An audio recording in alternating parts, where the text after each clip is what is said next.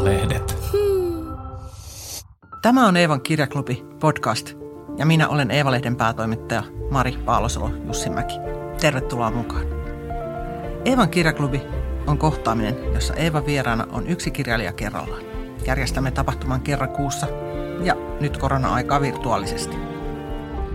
Yleisö voi tehdä kysymyksiä etukäteen tai kirjoittaa niitä tapahtuman aikana chattiin. Sinä kuuntelet kirjaklubista tehtyä podcastia.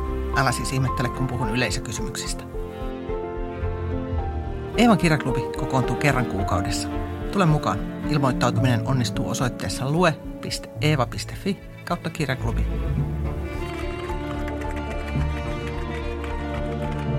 Eevan 14 kirjaklubin vieras on Katja Kallio. Hänen uransa on kestänyt jo 22 vuotta. Hän on julkaissut 11 teosta ja kirjoittanut useita elokuvakäsikirjoituksia. Osa Kallion romaaneista sijoittuu nykyaikaan, osa historiaan. Kaikkia yhdistää päähenkilönaisten ajatusten ja tunteiden tarkka kuvaus.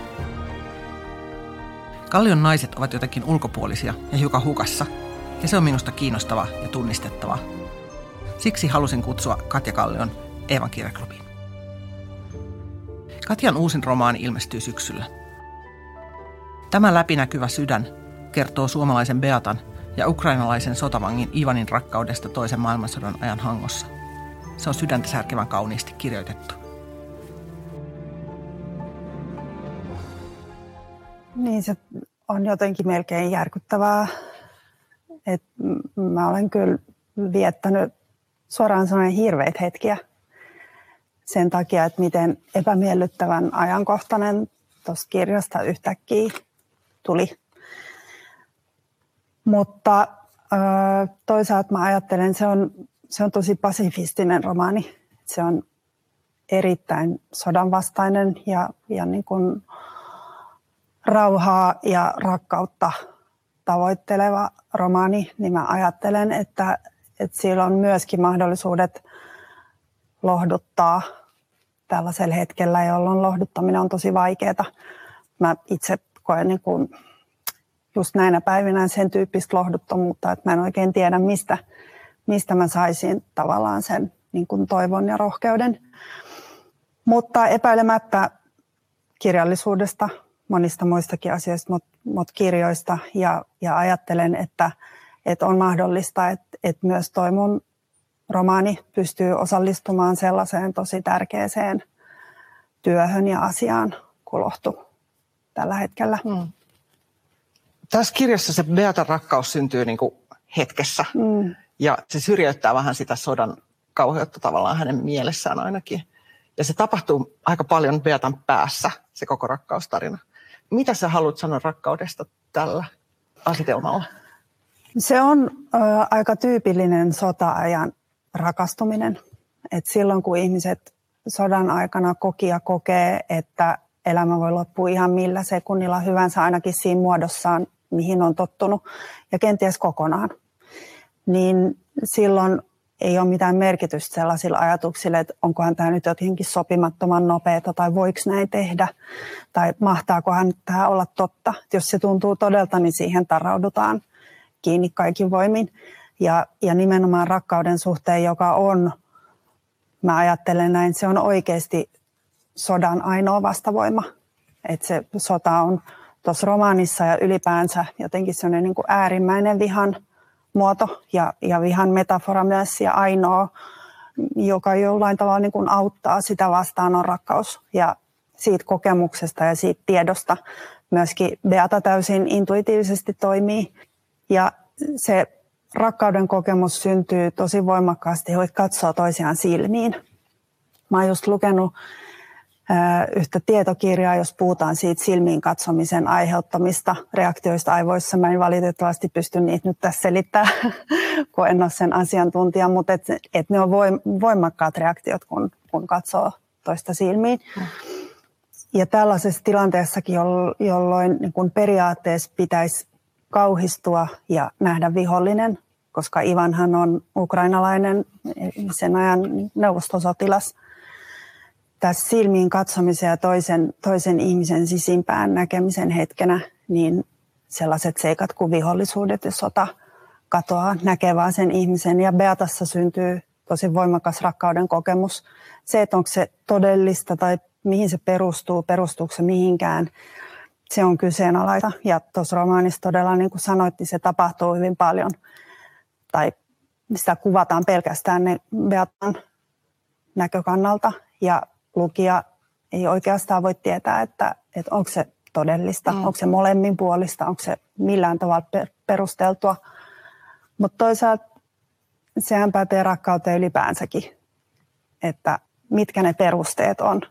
Niin, mihin me rakastutaan. Mihin me, me rakastutaan, mikä on todellista ja mikä ei. Sehän, sehän käy ilmi niin kuin vuosien, vuosikymmenien aikana. Ja, ja tavallaan silloinkin käy ilmi se, että, että voiko se rakkaus toteutua pitkänä suhteena esimerkiksi. Että se rakastumisen hetki ei ole siitä huolimatta sen vähemmän totta, vaikka kävisi ilmi, että tästä ei tule mitään. Tai että mä en, mm. mä en tunne tuota ihmistä ollenkaan, enkä itse asiassa edes pidä siitä. Mutta ei se muuta sen hetken todellisuutta. Mm. Tässä kirjassa Beatan sisar, sisaret myös rakastuu epäsopivasti, toinen naiseen ja toinen saksalaiseen sotilaaseen. Onko rakkaus aina epäsopivaa ja normeja uhmaavaa sun mielestä? Ei se aina ole, eikä sen tarvi olla.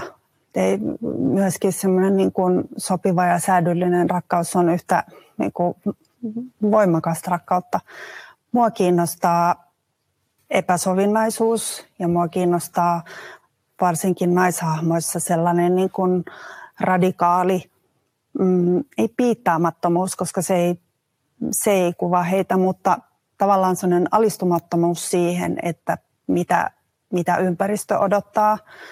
Ja, ja usein mun päähenkilöt on avoimessa konfliktissa yhteisön kanssa ja ympäristön kanssa, ne myös hirveästi haluaisi kuulua siihen, mutta ne kokee voimakkaasti, että ne ei kuulu ja ne ei pelkää, ne ei pelkää näyttää sitä, että se konflikti on hyvin avoin ja, ja se johtuu ehkä ainakin osittain siitä, että mä en ole itse sellainen ollenkaan, että mulle avoin konflikti on ihan kauhistus ja mun, mun oma anarkia on enemmän sellaista, että jos mä pysyn ihan hiljaa – niin kukaan ei huomaa, että mä teen mitä mua lystää. että sen, sen kun avoin, joo, et jotenkin enemmänkin se niin kuin tavallaan suojeltumiseen perustuva kapinointi. Mutta sitten mua kiinnostaa ja mä ehkä itse saan rohkeutta ja mä, mä oon utelias sellaisen toisenlaisen luonteen ja toisenlaisen naistyypin suhteen. Se on minusta tosi kiinnostavaa, miten tässä, mikä tapahtuu toisen maailmansodan aikana ja sitten näissä nykyaikaan sijoittuvissa romaneissa, on juuri tuo sama mainitsemasi naistyyppi. Miksi, se, miksi sä päädyt siihen? Mä en tiedä. Mä, mä oon oikeasti vasta niin kuin ihan ehkä pari vuotta sitten mun edellisen romaanin jälkeen joka tapauksessa. Mä oon ihan vähän aikaa sitten vasta tajunnut, mitä, että mä teen niin. Että se on mun niin kuin ikuinen päähenkilötyyppi. Et vaikka mä oon kirjoittanut niin kuin hyvin paljon kaikkea erilaista ja komediaa ja, ja niin draamaa ja, ja nyt sitten niin kuin historiallista, se on aina mun päähenkilötyyppi on se sama. Ja mä tajusin jossain vaiheessa, kun mä sen oivalsin, mä tajusin, että mulla on aina päähenkilö, joka toivoisi olevansa yhteisön jäsen, mutta ei ole. Hmm. Ja mä ajattelin silloin, kun mä tajusin sen, että kauheata, että nyt mä menetän tämän. Että kun se on aina ollut niin kuin intuitiivinen ja tavallaan niin kuin automaattinen, että mä en ole koskaan valinnut sitä tai miettinyt sitä tai harkinnut sitä. Ja mä ajattelin, että nyt kun mä tiedän tämän, mä oon niin paljastunut itselleni ja mä en pysty enää, tai niin kuin, että mä, en, mä menetän sen. Mutta ei siinä käynyt niin. Et mun seuraavasta romaanista niin kuin se sama, sama ongelma ja, ja sama ihmistyyppi löytyy, löytyy taas. Ja mä ajattelin, kun mä olin lopettanut tämän romaanin, kun mä olin saanut sen valmiiksi, niin mä ajattelin, että tämä on ikuisesti mun, mun päähenkilötyyppi, tai tämä on ikuisesti se ihminen, jota mä yritän kuvata ja, ja, ja ymmärtää. Ja sen takia on ollut ihan valtava asia, että pari viikkoa sitten mun niin kuin seuraavan romaanin kirjoitusprosessi tuli sellaiseen vaiheeseen, että mä tajusin, että mun päähenkilötyyppi muuttuu ensimmäistä Aa. kertaa. Ja se on, se on ihan valtava asia mulle. Kuuluuko tämä ihminen nyt siihen yhteisöön? Joo, se kuuluu, tai siis se liittyy siihen. Se liittyy siihen yhteisöön ja siitä tulee niin kuin aktiivinen yhteisön toimija. Mikä sussa on muuttunut, että näin on käynyt? En mä tiedä. Sitä mä en vielä tiedä. Joo. Ja mä en, mä en tiedä, miten sellainen kirjoitetaan. Mä en osaa tehdä sitä, koska mä en ole koskaan tehnyt sitä. Mä oon varma, että sä keksit Mutta- keino. mutta, mutta mä oon hirveän utelias, että et miten se tapahtuu. Kiinnostaako semmoinen ihmistyyppi semmoisissa muiden teksteissä ja elokuvissa, joita sä, joista tunnet? En mä oikein tiedä. Joo. En mä luule, että se on mun joku sellainen niin kuin, semmoinen niin kuin ydinongelma. Joo. Et en, mä, en mä ehkä halua sit muiden, muiden teoksissa niin kuin rypeä siinä, samassa. Vähän niin kuin terapia? Ei? Kyllä. Hmm, ei, ei ehkä. Joo. Ei ehkä. Ennemminkin ehkä sellainen kysymys, että miksi tämä on mun pakkomielle, tämä asia. Hmm. Hirveän monillahan on, ei, Mm. mm. ei siis missään nimessä kaikilla, kaikilla taiteilijoilla, eikä, eikä kaikilla kirjailijoilla, eikä elokuvan tekijöillä ole. Mutta täytyy sanoa, että monilla mun, mulle tärkeillä taiteilijoilla on tämä sama. Ne ei ole sama, sama ihmistyyppi, mutta aina sama. Joo. Että heillä on se niin kuin oma obsessionsa Joo. jostain ihmistyypistä ja se toistuu ihan niin kuin kerta toisensa jälkeen. Et ihan niin kuin viimeisin esimerkki on iranilaisen ohjaajan Asghar Faradin Menneisyys-elokuva, joka menee nytkin elokuvateattereissa. Niin mä viimeistään siellä tajusin, että hänellä on aina sama, sama ihmistyyppi samassa ongelmallisessa asetelmassa. Ja en usko, että tulee koskaan muuttumaan. Hmm. Mutta ei, se ei ole sama kuin minun. Niin, niin mutta, mutta samalla kuin Woody niin kuin- Allenilla oli omansa ja Joo. Aki Kaurismäellä omat ja Joo. nämä. Joo. Joo. Mutta takaisin tähän. Tähän liittyy Joo. tosi konkreettisia asioita. Kerro, sä olit kirjoittanut tätä ja sitten tuli Jumi. Hmm. Ja kerro siitä tämän kirjan synnystä. Toi on ollut siis ehdottomasti mun vaikein romaani ja se, josta mä ajattelin jo, että se ei valmistu koskaan. Että siitä tulee niin kuin ensimmäinen mun teos, joka jää kesken ja, ja jää pöytälaatikkoon ja, ja mä en vaan saa sitä tehtyä. Ja mä oon aloittanut sitä vuonna 2013, jolloin mä julkaisin Säkenöivät hetket nimisen romaanin, joka Jossa on siis samoja Joo. henkilöitä. se sijoittuu Hankoon mm. ja siinä on osittain samoja henkilöitä. Ja mä aloitin tota suoraan sen jälkeen ja mä tiesin, että se on jatko-osa sille. Itsenäinen kyllä. Mm. Et ajattelin, että sellainen, että ei tarvi missään nimessä olla lukenut sitä edellistä, mutta et siinä on samoja ihmisiä ja niiden niin kuin elämä jatkuu. Ja mä kirjoitinkin sitä aika paljon, varmaan sata liuskaa, se on tosi paljon jo romaanista. Mutta siinä oli koko ajan sellainen, että mulla oli ne henkilöt ja mulla oli paikka, mutta mulla ei ollut hajuakaan, että mitä, mi, mitä niille tapahtuu. Mä keksin kaikenlaisia tapahtumia, tietysti voin keksiä mitä tahansa, mutta et sille ei ollut sillä, mitä mä kirjoitin, niin sille ei niinku ollut tavallaan olemassaolon syytä. Ei ollut mitään, ei ollut sitä pakottavaa tarvetta, että miksi tämä on kerrottava. Mä niin kuin kertoilin kaikenlaista, mutta siinä, se ei, siinä ei ollut niin kuin sitä olemassaolon syytä. Beatassa oli se ongelma, että mä oon, mä oon kirjoittanut aika paljon sellaisesta niin kuin pienestä elämästä ja elämän pienistä asioista ja niin kuin mikroskooppisista mielenliikahduksista ja, ja mitä mikäkin minimaalinen asia niin kuin kenellekin merkitsee. Ja mä oon tosi kiinnostunut sellaisesta. Mutta mä tiesin Beatasta jotenkin aina, että sillä ei voi olla pieni elämä. Se ei voi olla sellainen ihminen. Et se on sellainen ihminen, se- jolle välttämättä tulee suuri elämä. Draama Et elää hänessä vahvana. Joo, draama elää. Ja et sillä, hänellä pitää olla niin kuin, tavallaan iso, merkittävä kohtalo. Ja sellaista mulla ei ollut hänelle tarjota. Mm. Mä yritin etsiä sitä esimerkiksi Seilin saarelta. Ja rupesin tekemään taustatyötä sitä varten. Ja sitten kävikin niin, että siitä tuli kokonaan toinen romaani, Yön kantaja. Ja mä tajusin nopeasti, että ei, ei tämä ole Beatan kohtalo myöskään, että, että hän ei olisi voinut joutua Seilinsaarelle. Ja sitten tässä kaikessa epätoivossa ja, ja niin kuin projektien vaihtelussa ja muussa kului vuosia. Ja sitten mun kirjailijaystävä laittoi mulle nelisen vuotta sitten viestin, että hei, että Hangossa on tällaiset konfliktiarkeologian kaivaukset, että Jan Fast-niminen arkeologi johtaa niitä, että sinne saa mennä ilmeisesti, jos haluaa, että Hesarissa on tämmöinen ilmoitus, mm. että suahan tämä voisi kiinnostaa. Ja mä sanoin, no voi, se mua kiinnostaa, no mä menen sinne. Ja mä menin tietämättä yhtään, mitä on konfliktiarkeologia ja tajuamatta arkeologiasta mitään. Ja se oli ensimmäinen tai toinen päivä, kun me oltiin siellä, me harrastelijat saatiin olla mukana. Siellä kaivettiin siis esiin Hangon Tulliniemen aluetta, jossa on ollut saksalaissotilaiden kulkuleiri silloin jatkosodan aikana. Ja mä olin siellä eka tai toka päivää, niin me kaivettiin esiin ukrainalaisten vankien tulisia.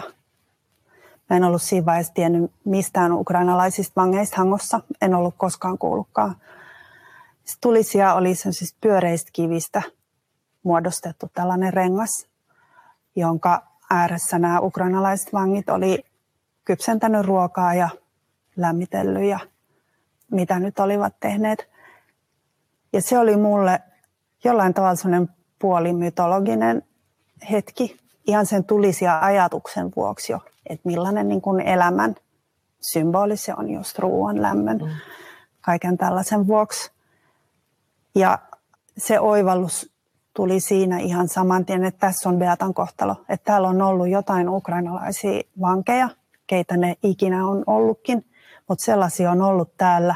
Ne on istunut tässä paikassa ja valmistanut ruokansa. Ja Beata asuu tuossa niin kuin Niemenkärjen toisella puolella. Se on tässä. Ja näin kävi. Se oli se tarina. Sen jälkeen kului ihan hirvittävän pitkä aika vielä. Mä ehdin käydä kolmena kesänä siellä kaivauksilla ja tehdä ihan hirveän määrä muuta taustatyötä ja etsiä näkökulmaa ja etsiä kertoja ja kaikenlaista, mikä kuuluu romaanin kirjoittamiseen, mutta se tarina oli se, mikä mä tiesin siellä, että se on. Mun mielestä on tosi kiva, että sä oot avannut täällä niitä sun vähän lähteitä ja mm. muuta täällä lopussa.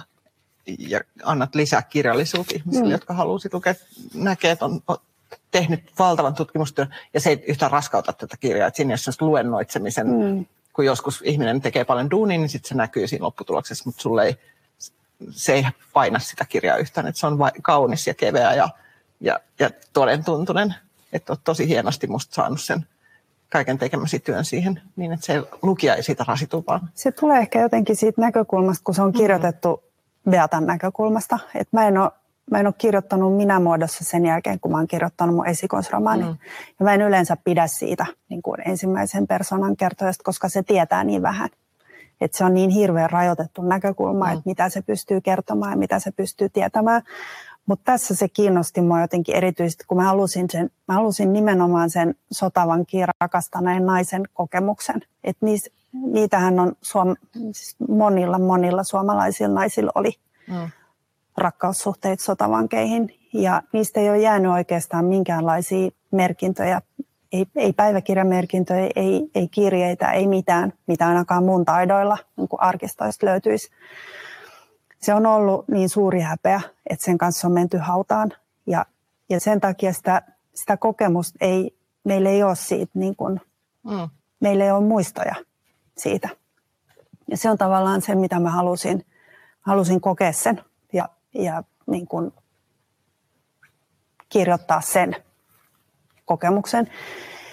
Sitten niin kuin tästä syystä, kun mä valitsin sen Beatan näkökulman, niin saattaa olla, että sen kun historiallisen esitelmöinnin vaara tavallaan niin vähenee siinä, kun mm. kertoo siinä hetkessä.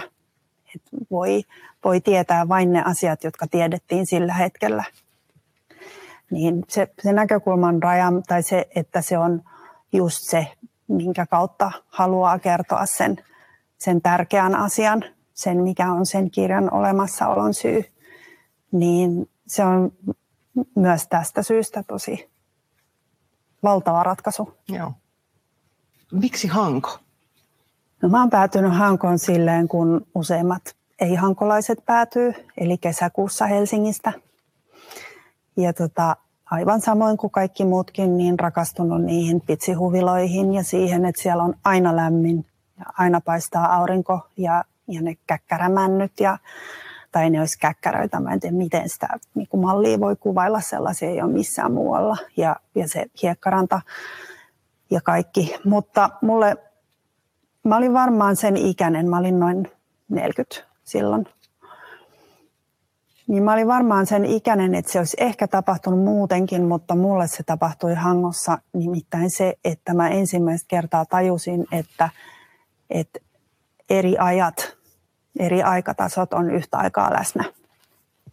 Menneiden ihmisten elämä ja mun elämä on tavallaan siinä paikassa, siinä kaupungissa yhtä aikaa läsnä, koska se Hangon historia on hirveän dramaattinen. Ja Saksa ja Venäjä on ollut siellä aina läsnä ja Hanko, siitä tuli mulle nopeasti sellainen niin kuin myyttinen kylmän suolaisen veden alta kohonnut graniittikaupunki. Ja sitten tietysti se, siinä on, siinä on valtavasti lumoa ja hohtoa, kun se on ollut satamakaupunki. Se oli ainoa talvisatama Suomessa tosi pitkään.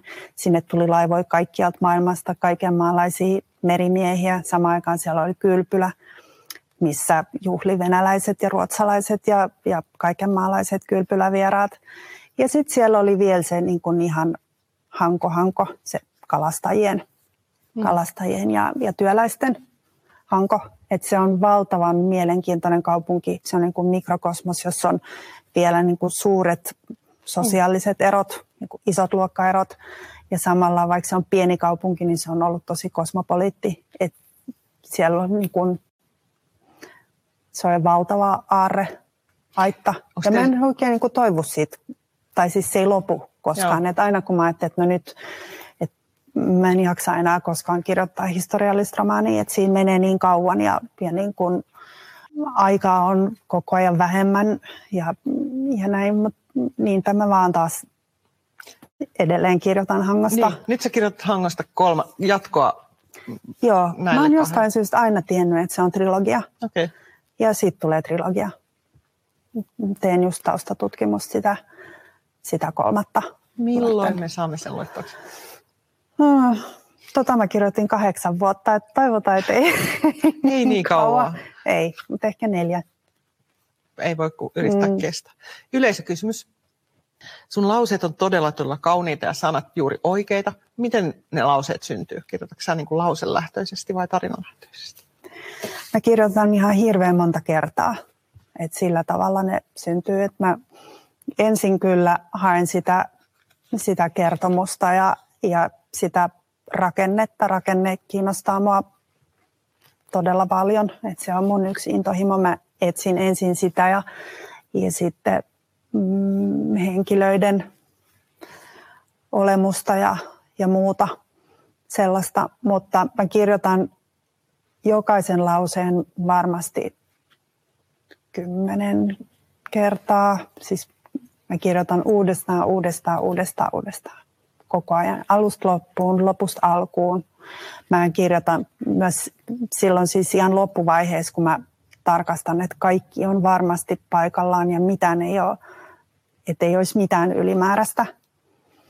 Niin mä teen monesti silleen, että mä mä aloitan niin kuin sieltä kirjan lopusta. Mä tarkastan sen lauseen ja sitten edellisen lauseen ja sitten edellisen niin kuin takaperoisesti takaa eteenpäin, koska silloin niin kuin, sitähän sokeutuu tekstille. Että se lukee vaan, näitä aina lukenut, kaikki menee läpi. Mutta kun sen lukee noin päin, että niin takaperoisessa järjestyksessä lauseet, niin sitten paljastuu, jos siellä on jotain... Niin kuin... Nerokas Raskas, mutta nerokas. Joo ne näkee niin kuin irrallisina. Joo.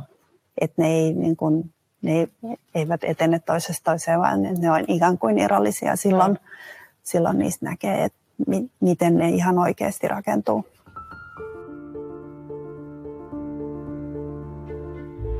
Rakastan kirjoja, jotka vievät minut toisen ihmisen maailmaan, päästävät elämään vähän muutakin elämää kuin tätä yhtä ja ainoa. Se tuntuu vapaa-hetkeltä omasta arjesta. Parhaiden kirjojen hahmot tuntuvat oikeilta ihmisiltä, sellaisilta, joita kaipaa, kun kirja päättyy. Katja Kallion hankokirjojen Beata on sellainen. Kiihkeä ja dramaattinen ja epäsovinnainen ja vähän ärsyttävä nuori nainen on niin elävä, että huomasi ajattelevani häntä usein lukemisen jälkeenkin. Osittain ehkä siksi, että hän on niin erilainen kuin minä. Katjan kanssa puhuessa kävi ilmi, että Katjan kirjoittamisen motiivit ovat vähän samat. Miksi sä kirjoitat? Yksi syy on se, että mä, mä ajattelen tosi huonosti, jos mä en kirjoita. Mun ajatukset karkailee ja ne liittyy kauheasti kaikenlaisiin konkreettisiin asioihin ja tosi paljon huoliin, että mitä huoliin nyt on ja aina on. Ja mä en jotenkin pääse tavallaan, niin kuin, mä en pääse sellaisesta ajatusten kehästä kovinkaan hyvin pois. Sitten toinen on se, että mä en hirveästi en pidä puhumisesta. Monet ajattelee hyvin silloin, kun ne puhuu. Mutta mä kun rasitun puhumisesta enemmän kuin kirjoittamisesta, niin kirjoittaminen on mulle tapa ajatella. Ja siinä on myös sellainen niin kuin ehkä jollain lailla meditatiivinen puoli, että kun mä kirjoitan ja ajattelen samalla, niin mä tietyllä tavalla pääsen eroon itsestäni. Että ne ajatukset ei liity enää muuhun. Tai ne ei liity mun niin kuin välittömään ympäristöön tai siihen, mitä mä aion tai mikä mua pelottaa tai niin kuin mitään, mikä liittyy muhun itseeni. Mä oon usein ihan hirvittävän kyllästynyt itseeni, todella väsynyt itseeni. Ja kirjoittaminen on sellainen tapa, että mä pääsen siitä eroon ja tavallaan johonkin sellaiseen ajatusvirtaan ja ehkä tunnevirtaan kanssa, mihin niin kuin mun persoona ei kauheasti niin kuin sotkeudu. Ja silloin mä pääsen tavallaan semmoisiin ajatuksiin ja ehkä niin kuin kokemuksiin kanssa, koska tossakin mulla oli niin kuin voimakkaasti sellainen, että mä haluan tietää, miltä se tuntui. Että rakasti mm. vihollista ja että se rakkaus oli maanpetos ja mitä mm. kaikkea se, tar- se kuulostaa niin kuin dramaattiselta ja, ja kauhealta, mutta et, miltä se oikeasti tuntui. Niin mä en pääsisi kirjoittamatta siihen, siihen kokemukseen. Et mä harhautuisin sata kertaa siltä, sillä mm. matkalla. Toi on tosi tunnistava. Mä, toi niin itsestä eroon pääsemisen tarve. Mm. Mä ehkä niin itse pääsen lukemalla. Joo, siihen. se on toinen keino.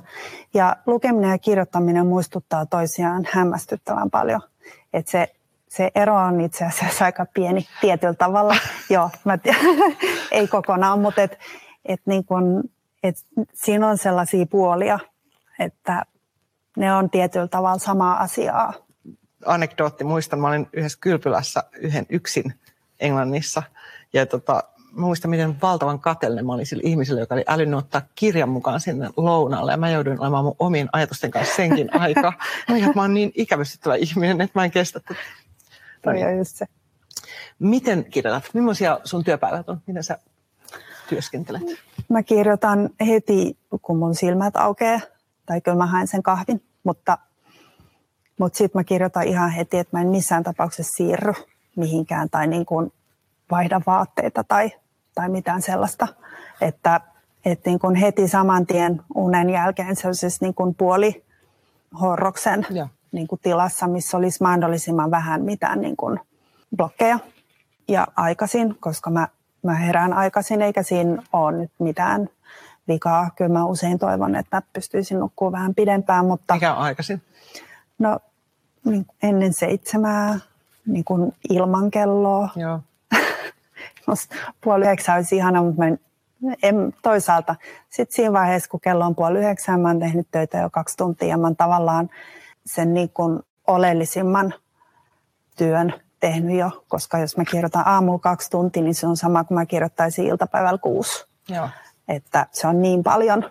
Niin kun, ja mulle käy myös se, että mä en koskaan tiedä, mitä mä oon kirjoittanut, kun mä lopetan. Että mulla on ihan täysarvotus. Miten niin?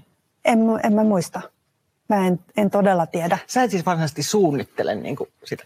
Mutta sä sanoit kuitenkin, että rakenteet kiinnostaa Joo, joo kyllä, mä niin kun, kyllä mä suunnittelen ja rakenne, mä oon siinä mielessä formalisti, että mulle se rakenne on todella tärkeä.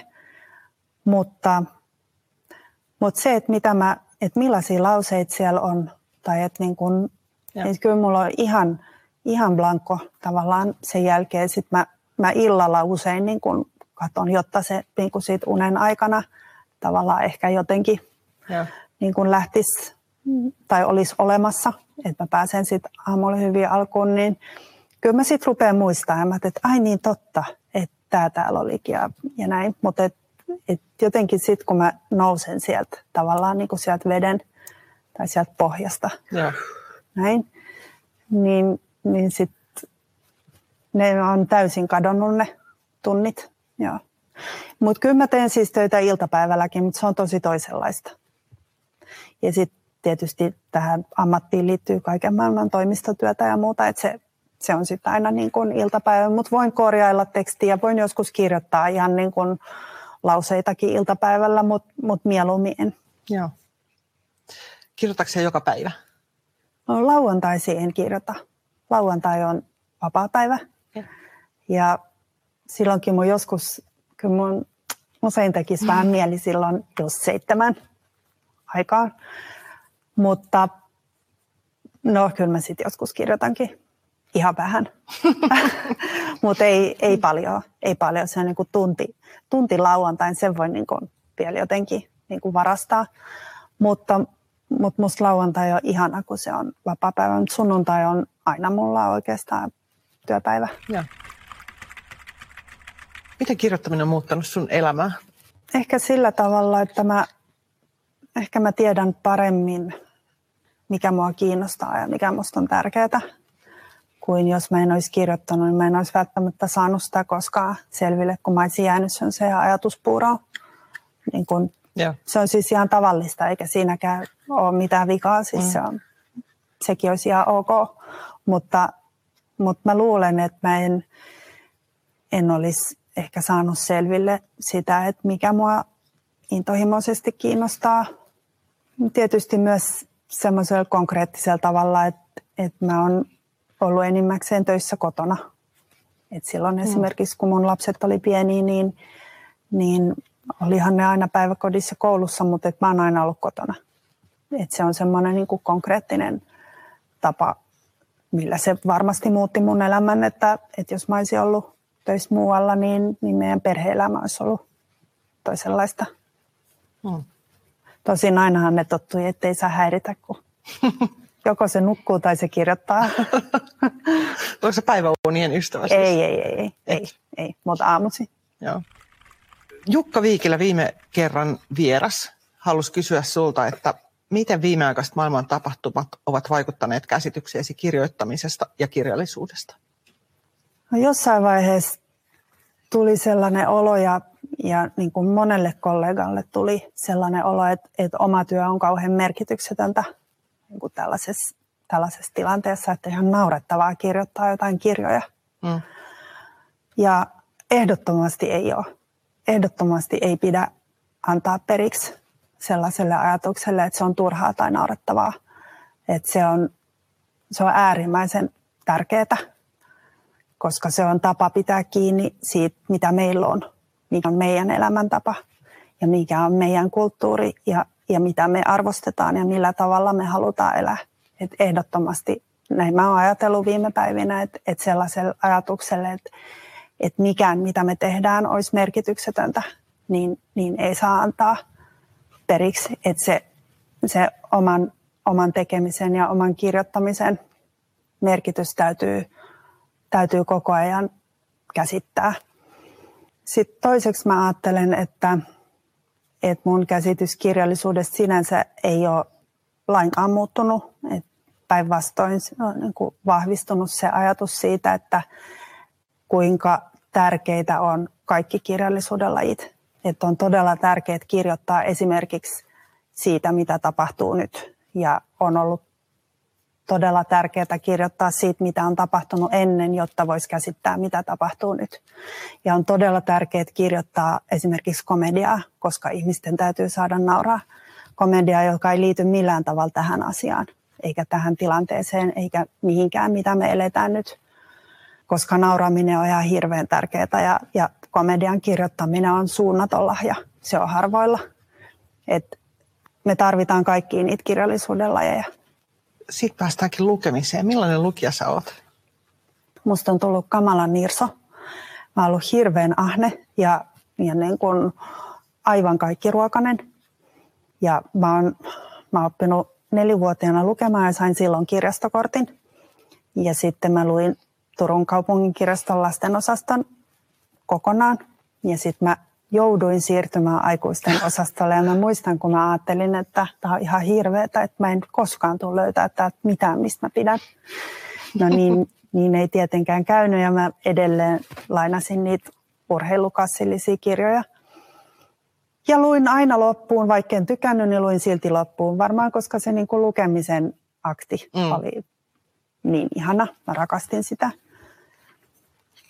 Mutta en tiedä, se on varmasti ikäasia ja, ja veikkaan, että tosi moni tunnistaa sen.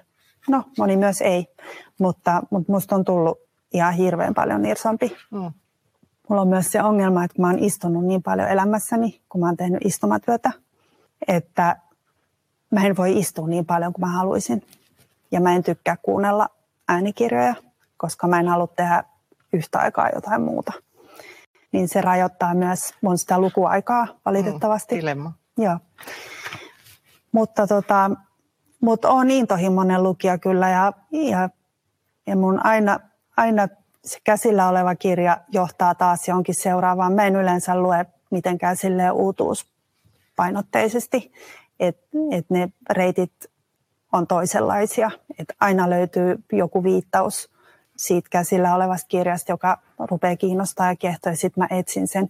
Mä yleensä aina siis saan sen kirjastosta. Se on musta, se on musta uskomatonta, että vaikka niin kuin mistä asiasta olisi kiinnostunut, vaikka millaisesta kirjasta, niin, niin sen melkein saa joko yliopiston kirjastosta tai, tai sitten niin kuin kaupungin kirjastosta. Suomalainen kirjastolaitos on kyllä todella hieno. Kyllä. Mitä se, sä luet just nyt?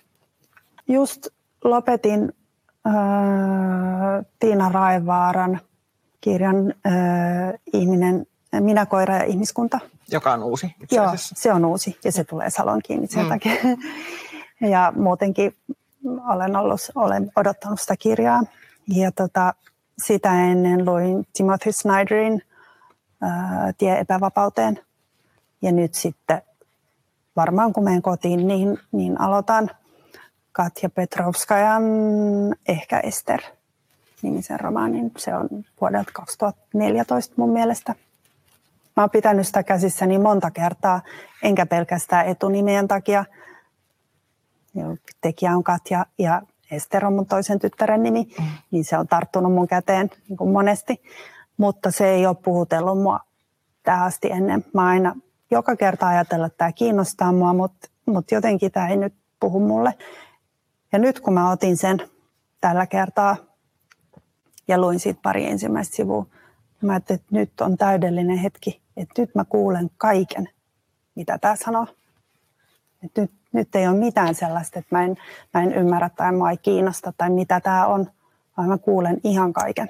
Toi on muuten tosi tärkeää, että, että on oikeasti tilanteessa lukemaan jotain kirjaa. Sama kirja saattaa olla aivan niin kuin tylsä ja mitä sanotaan toisen hetkenä se on niin kuin avaa räjäyttää tajunnan. Se on, on tosi viisas. Pari lukijakysymystä tähän väliin. Anteeksi, mitä ihmettä mä puhun? Kuuntelijakysymystä. Montako tuntia kirjoitat päivässä? Kyllä siitä varmaan tulee sellainen ehkä kuusi tuntia päivässä, koska se, no se niin kuin seitsemästä yhteentoista livahtaa tosi helposti. Niin kyllä, kyllä mä pari tuntia sit niin kuin iltapäivällä vielä Joo kirjoitan. Se on jo, niin kuin, se on jo keholle tosi, tosi niin kuin raskas rupeama. Et mä oon nuorena kirjoittanut 10 tuntia päivässä 12 tuntia ja se oli tosi huono ratkaisu. Pelkkä ajatus saa selän särkemään. Joo, ihan kauheata. Toinen hyvin henkilökohtainen kysymys. Onko sinulla itselläsi ollut kokemus suhteesta niin sanottuun ei-sopivaan vastapuoleen?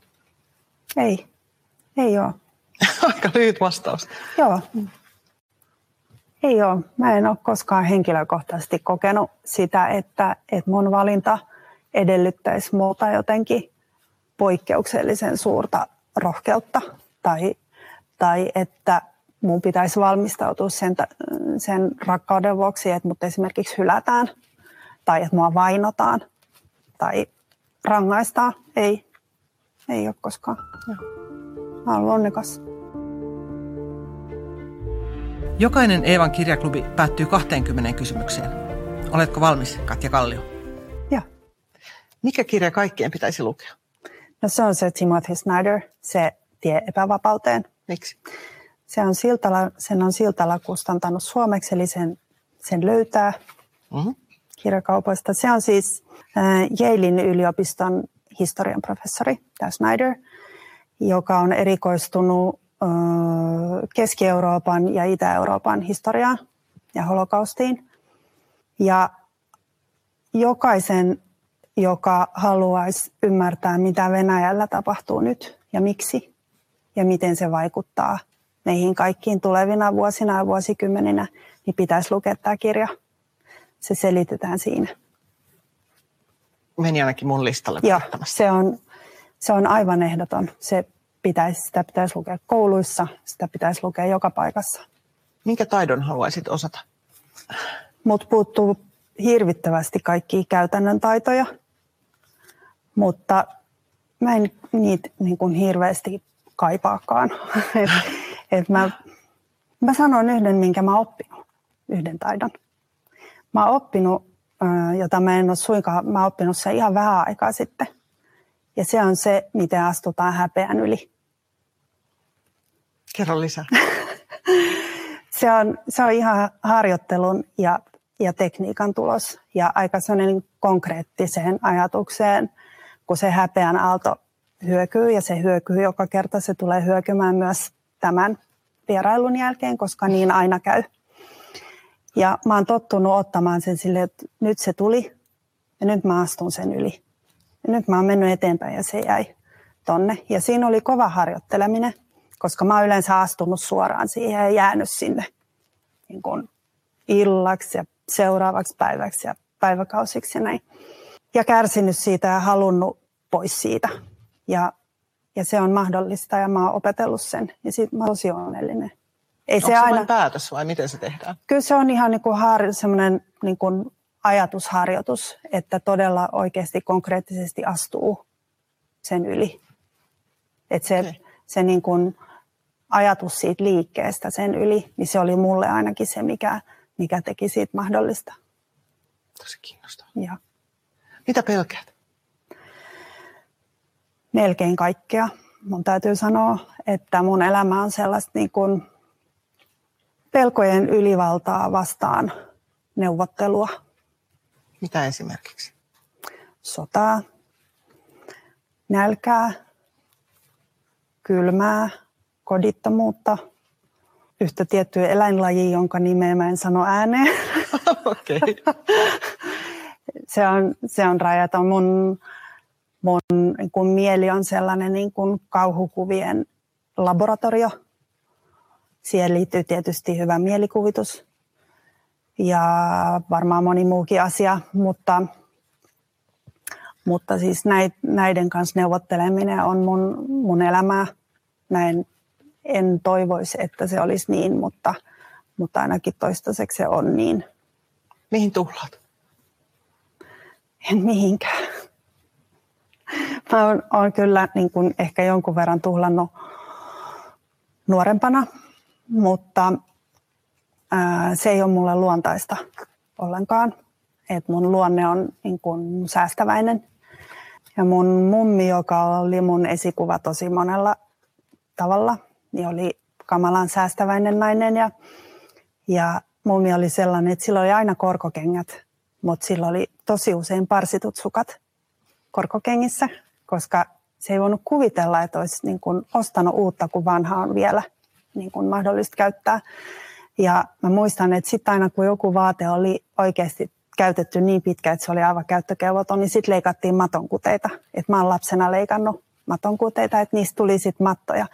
Ja tämä on sellainen ajatus, joka niin kun, tai kokemus, joka elää mussa – että musta niin kuin kaikenlainen tuhlaaminen aiheuttaa, mulla tulee sellainen olo, että mun sielusta viedään pala, että se ei vaan niin kuin käy mulle. Että sit se menee myös vähän överiksi, että mä voin esimerkiksi niin kuin kuivattaa talouspyyhkeen niin kuin, niitä ruutuja. Siis paperirullo. Niin.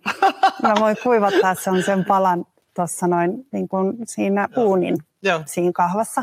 Jos se ei ole likainen, se on vaan vähän kostea. Niin musta on järjetöntä heittää se pois, että mä mieluummin kuivataan sen ja käytän uudestaan. Mä toivon hartaasti, että mun mies ei kuuntele tätä, koska se alkaa tehdä tuossa. Mikä on lempiäänesi? No hiljaisuus, mutta on muitakin ihania ääniä. Kissan kehrääminen on, on ihana ja sumutorvi ja kirkonkellot. Onko sulla kissa? Ei. Kuka on muuttanut elämäsi?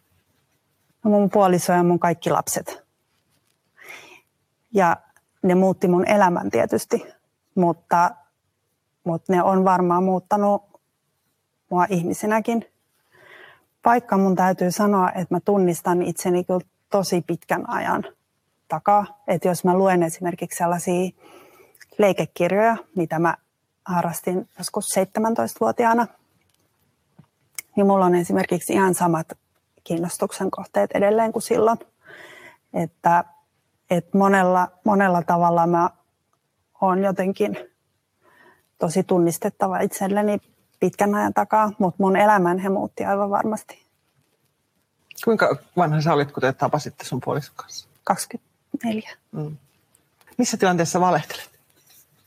No ihan älyttömissä ja, ja ihan älyttömällä tavalla. Ja, äh, mä, mä ajatellut sitä ja, ja tullut siihen tulokseen, että mun sisäinen lapsi valehtelee niin kuin mun suulla, kun mä oon esimerkiksi myöhässä tai unohtanut jotain niin silloin mut, niin kuin, se ei ole yhtään tarkoitus, mutta sieltä, eikä se ole mikään niin kuin, todellakaan iso valhe. Että se, se on niin ihan nippanappa, että onko se edes valhe. Mm. Mutta kyllä se vähän on. Ja se tulee aina... Oli, oli hirveä ruuhka. Niin, just tämän tyyppisiä, että posteljoni just tuli, kun ehkä se oli käytävässä ja moikkas mua, mutta ei mm. se nyt varsinaisesti tullut. Tämän tyyppisiä. Joo. Mitä sanaa tai lausetta käytät liikaa? Ehkä, että mä en kestä. Se on aika tyypillinen. Mä kuulen oikein tuon äänensä, että mä en kestä. No kyllä kestän. Mutta on kiva sanoa, on jotenkin ihana sanoa, että mä en kestä, koska siitä tulee semmoinen olo, että, että niin kuin voisi olla kestämättäkin. Kestäminen on tosi rasittavaa. Niin sen takia on ihana niin kuin tavallaan uhkailla sillä, että mä en nyt kestä, vai kestän kuitenkin. Jos voisit muuttaa yhden asian itsessäsi, mikä se olisi? Kyllä se olisi se jatkuva hätääntyneenä ja huolestuneena oleminen. Mä oon viime aikoina tosi paljon ajatellut sellaista lausetta, mistä sanotaan, että se on Tolstoin lausuma. En tiedä, onko. Väitetään, että se on Tolstoin. Ja se on, että jos haluat olla onnellinen, ole.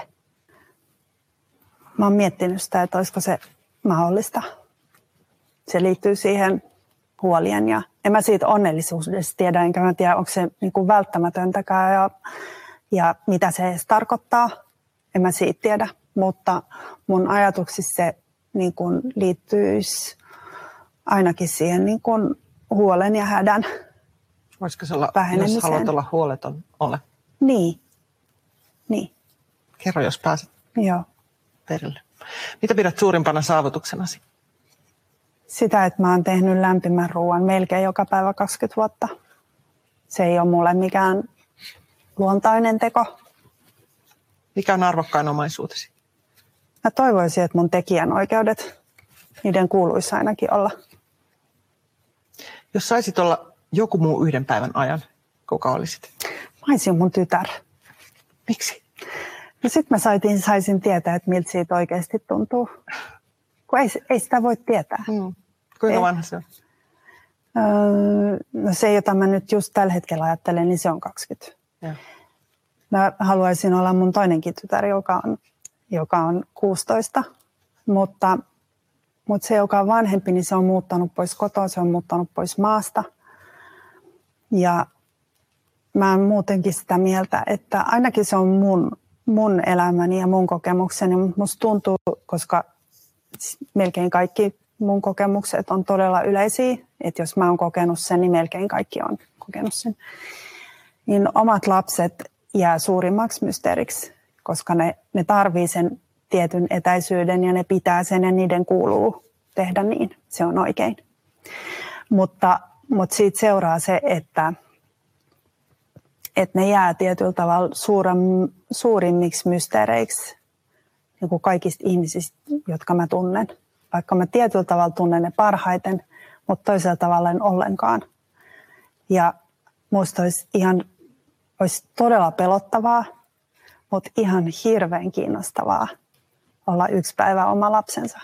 Mistä toivot, että sinut muistetaan kuolemasi jälkeen? Kyllä mä toivoisin, että muistettaisiin, että mä rakastin niin kovaa kuin mä pystyin. Mutta sitten jos mä ajattelen, niin kun, kyllä mä toivoisin myös, että kaksi mun henkilöhahmoista, Beata ja sitten yhden kantajan Amanda, niin mä toivoisin, että ne ei unohtuisi hirveän nopeasti. En usko, että unohtuu. Mikä on paras tekemäsi päätös? Musta tuntuu, että kaikki päätökset, mitkä mä oon tehnyt rakkaudesta, on ollut aika hyviä. Et oli hyvä päätös muuttaa Helsinkiin, kun mä rakastuin, vaikka se tapahtui tosi nopeasti. Se oli hyvä. Ja oli hyvä päätös ryhtyä kirjailijaksi. Ja oli hyvä päätös tehdä lapsia. Mikä on lempipaikkasi maailmassa? Ihan just tällä hetkellä kansallisarkiston tutkijasali, missä mä luen papereita.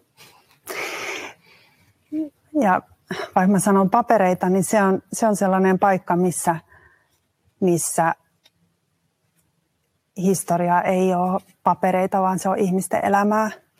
Ja niiden ihmisten elämä, niiden niin kuin hirveät kohtalot, mutta myös ja uskomattoman hassut tapahtumat, pienet asiat, pienet niin kuin kommellukset ja, ja väärinkäsitykset ja muut sellaiset, jotka tavallaan niin kuin ei historian isoissa linjoissa yleensä ikinä niin kuin näy, niin ne on siinä valtavassa palaksissa.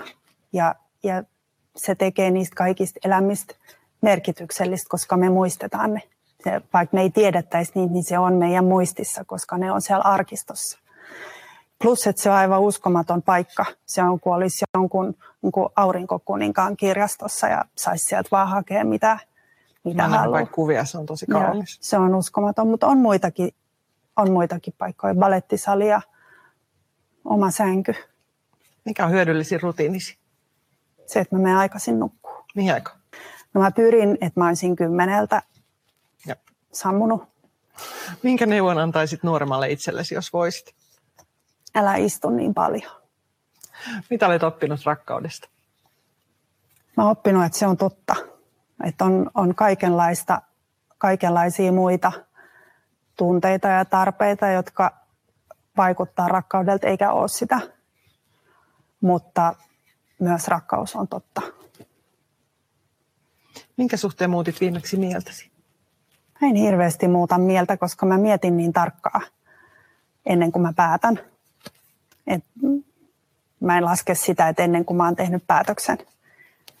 Mutta sitten kun mä oon päättänyt, mä mietin pitkään sen takia, että ei tarvitse venkslata. Ja.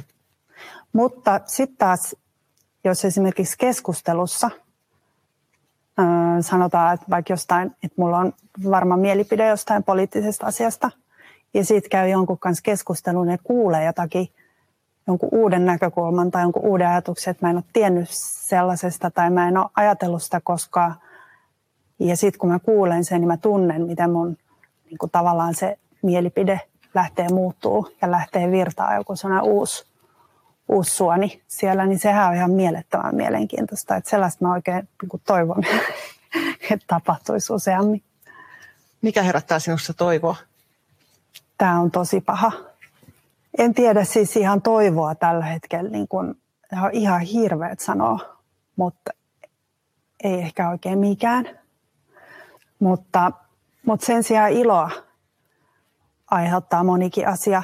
Ja mä ajattelen, että ehkä se johtaa jonkunlaiseen toiveikkuuteen. Ja ainakin se johtaa elämään haluun. Ja se on jo, se on tosi paljon. Ja sellaista on vaikka mitä. kuin kevään tuleminen ja kissat. Ja vaikka kun mun rakastettu katsoo mua kauniisti ja nauraa. Kiitos Katja Kalli. Kiitos.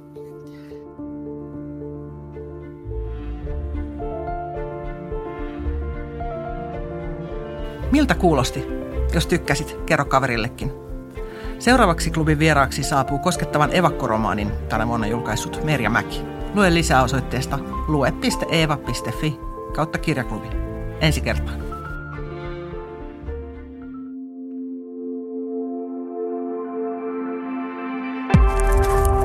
A-lehdet. Hei, minä olen Eevan päätoimittaja Mari Paalosolo Jussimäki. Tämän podcastin lisäksi Eeva on paljon muutakin. Eeva-lehden sivuilla kohtaat joka vuosi yli 160 rohkeaa ihmistä. Toivon, että tilaat Eevan ja tulet mukaan. Kurkkaa hyvä tarjous osoitteesta lue.eeva.fi kautta tutustu.